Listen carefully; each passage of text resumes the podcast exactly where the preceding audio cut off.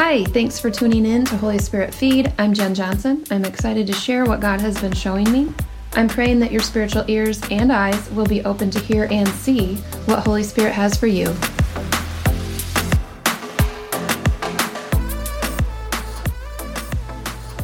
I've talked to some pre-believers who have said, it seems like there are a lot of shall nots if you are going to try to follow God. You shall not commit adultery. You shall not steal, etc. We all know the list. Those are all scriptural and very true and valuable. But the shall nots is not where it ends. Jesus didn't die just so I could not do things. 2 Corinthians 5:21 says, God made him who had no sin to be sin for us, so that in him we might become the righteousness of God. Sin had to be dealt with forever for us to be reconciled with God. But then, so that, we can't forget about that, so that in him we might become the righteousness of God. We have to remember what happened next.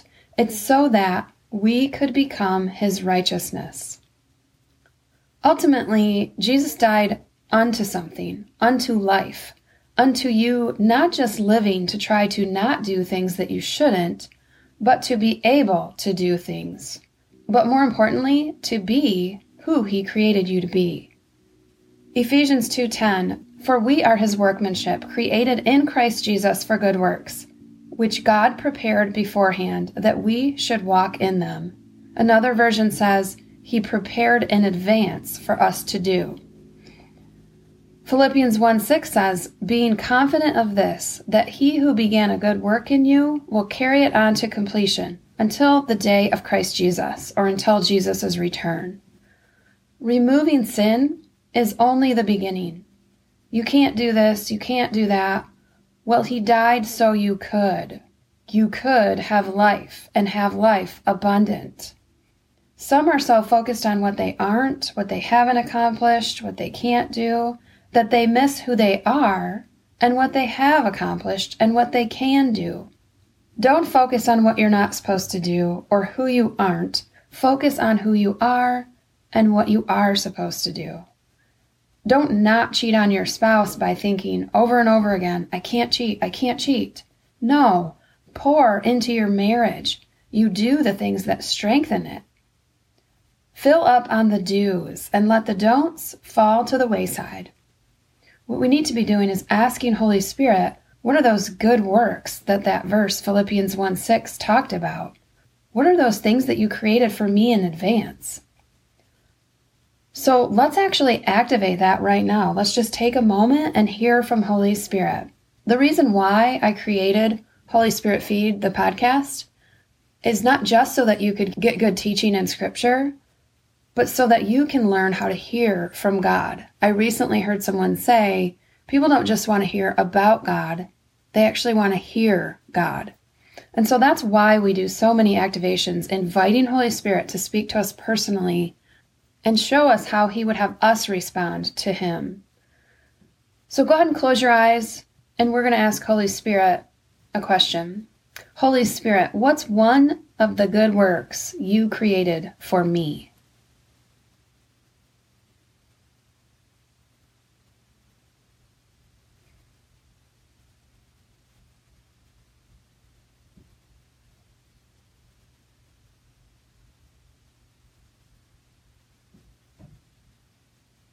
So go ahead if you need to and pause this and just make a note of what Holy Spirit showed you. You know, people don't ask when they see you or run into you somewhere, they don't ask, how are you not doing? They ask, how are you doing? You don't say, well, I'm not sick and I haven't died yet. I'm not unemployed. No, you say, I'm doing good. I'm alive. I'm somewhat healthy. You know, as you get older, somewhat healthy is actually pretty good. Or they say, I've been working a lot. I started a new project or a business. I'm involved in a new ministry. We're not just here to get saved and sit in the back of the church and wait to die. No, get saved, start your relationship with Jesus. And that's just the tip of the iceberg. Now you get to fill in the blank. As believers, we should be the happiest people on the planet. We have so many opportunities to walk in the Spirit in the gifts of the Spirit, to do good works. Some say, yeah, well, do I have to speak in tongues? No, you get to. Do I have to evangelize? No, you get to. We need to cultivate an I get to culture in the body of Christ. Believers should be far more radical and excited about what we get to do now that we are born again, new creations. We have the Spirit of the living God inside of us, so we get to do all kinds of amazing things. Stop working on your old man. He died when you became a believer. The old is gone, the new has come. Don't spend time and effort trying to not do something. Your old man is dead and buried. God already knows that. He wants you to know it and believe it. So start working on the new you. That's actually who you are now. Not a sinner, but a saint. What does a saint do? What does a saint look like? I'm not saying be in denial. If you have an addiction or you need counseling or something, you need help, admit it and get it. But focus more on the person, that new creation, you, that is alive in Christ. God has a plan for you. How many know that? Psalm 139:16 says, "You saw my unformed body. All the days ordained for me were written in your book before one of them came to be."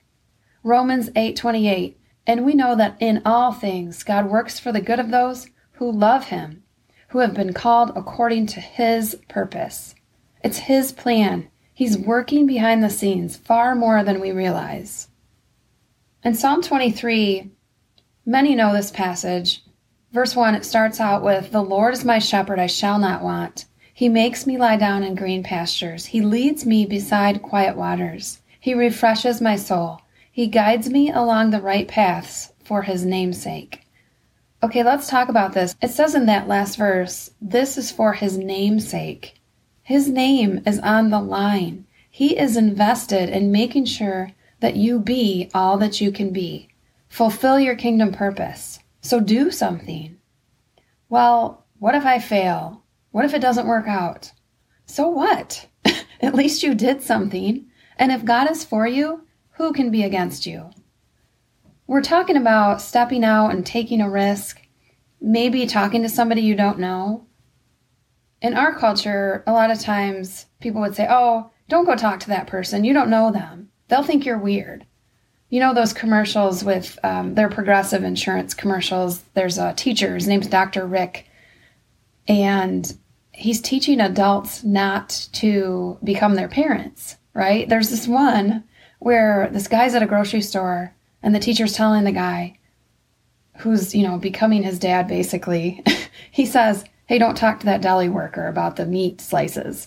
And then he's like, "Don't talk to that manager." And then the guy talks to the bagger in the parking lot, and the teacher's like, "Nope." Those are really funny commercials. They really are. But in reality, if you feel like God is highlighting someone, go talk to them. Give them an encouraging word. Share something positive that God showed you about them. What do you have to lose? You know what? Your life, it may be already boring anyway. So, hey, shake it up. Do something. Talk to somebody. Make it more interesting. You might say, "Well, that's not cool to do that. That might look weird," just like that Progressive commercial talks about. Well, you know what? Newsflash, you're probably already not cool. No, I'm totally kidding. You're cool. But you'd be more cool if you were obedient to the Lord and reached out to others. Get the full use of the cross.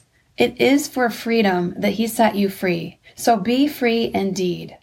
Do what God has called you to do. Go to the nations or to the grocery store and make disciples. Come on. That's what we're here for.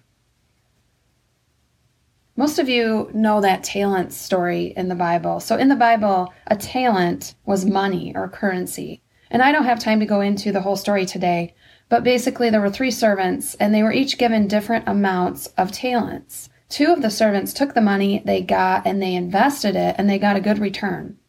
1 person buried it and got nothing. Let's just say it didn't go well for that person. So don't bury your talents. There's a double meaning here.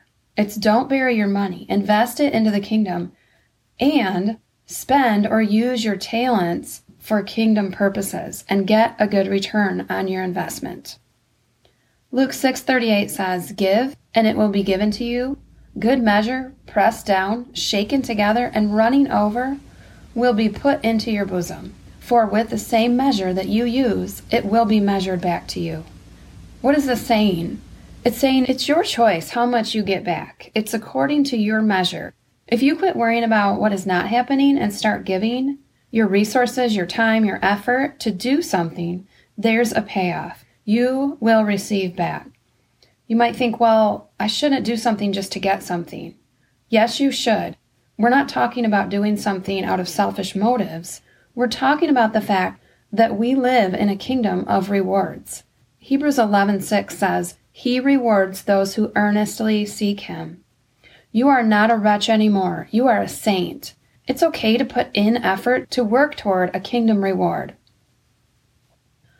Kingdom rewards are not just stored up in heaven. They are here too. Remember heaven on earth. That's not possible without a reward on earth. We receive salvation by grace, not by works, but then we become workers or laborers. Once you're saved, you're now a laborer. You're not striving, but you put in effort. Matthew 3, verses 37 through 38. This is Jesus speaking. It says, "Then he said to his disciples, 'The harvest truly is plentiful, but the laborers are few. Therefore, pray the Lord of the harvest to send out laborers into his harvest. The harvest is plenty, but pray for the laborers.'" Don't let the spirit of lazy get on you. If you realize it has, get rid of it. If you aren't working towards your goals or the things that you think God has for you, maybe you've put that dream on a shelf and it's been ignored too long. It's time to dust it off and do something. Give God something to work with. I say that all the time. But I just heard this phrase recently in a message. I thought it was great. It really links to this concept. It says, you have to give the potter something to work with. Okay, very similar. But in this quote, they're referring to how he is the potter and we are the clay. I like it. Daniel 11:32 says, "He shall seduce with flattery those who violate the covenant, but the people who know their God shall stand firm and take action." You'll take action if you know your God. And if you aren't taking action in God's plan for your life, then get to know God. He knows what your next step is. Maybe it's something God put in your heart as a child, but it got shoved out of the way by life, shoved out of the way by the don'ts of life. You know, sometimes adults could really learn from children. It says in Matthew 18:3, "And he said, 'Truly I tell you, unless you change and become like little children, you will never enter the kingdom of heaven.'" Kids dream. They use their imagination. I refer to it as your sanctified imagination. When you set your imagination aside for the Lord to show you things, to communicate with you. So let's do an activation on that. Let's just become like children and let the Lord use our imagination to reveal things to us. So be prepared to either get a picture from him, or he'll give you a scripture verse, or you'll just sense something strongly. You might have a strong feeling. But let's ask, Holy Spirit, what have I put on a shelf that you want me to take down and do? Holy Spirit, what have I put on a shelf that you want me to take down and do?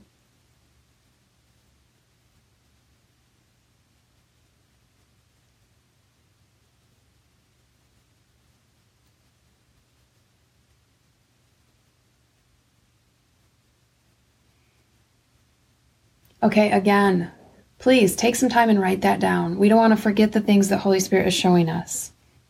You know, back to that concept of becoming like children. Adults say things like, don't get your hopes up.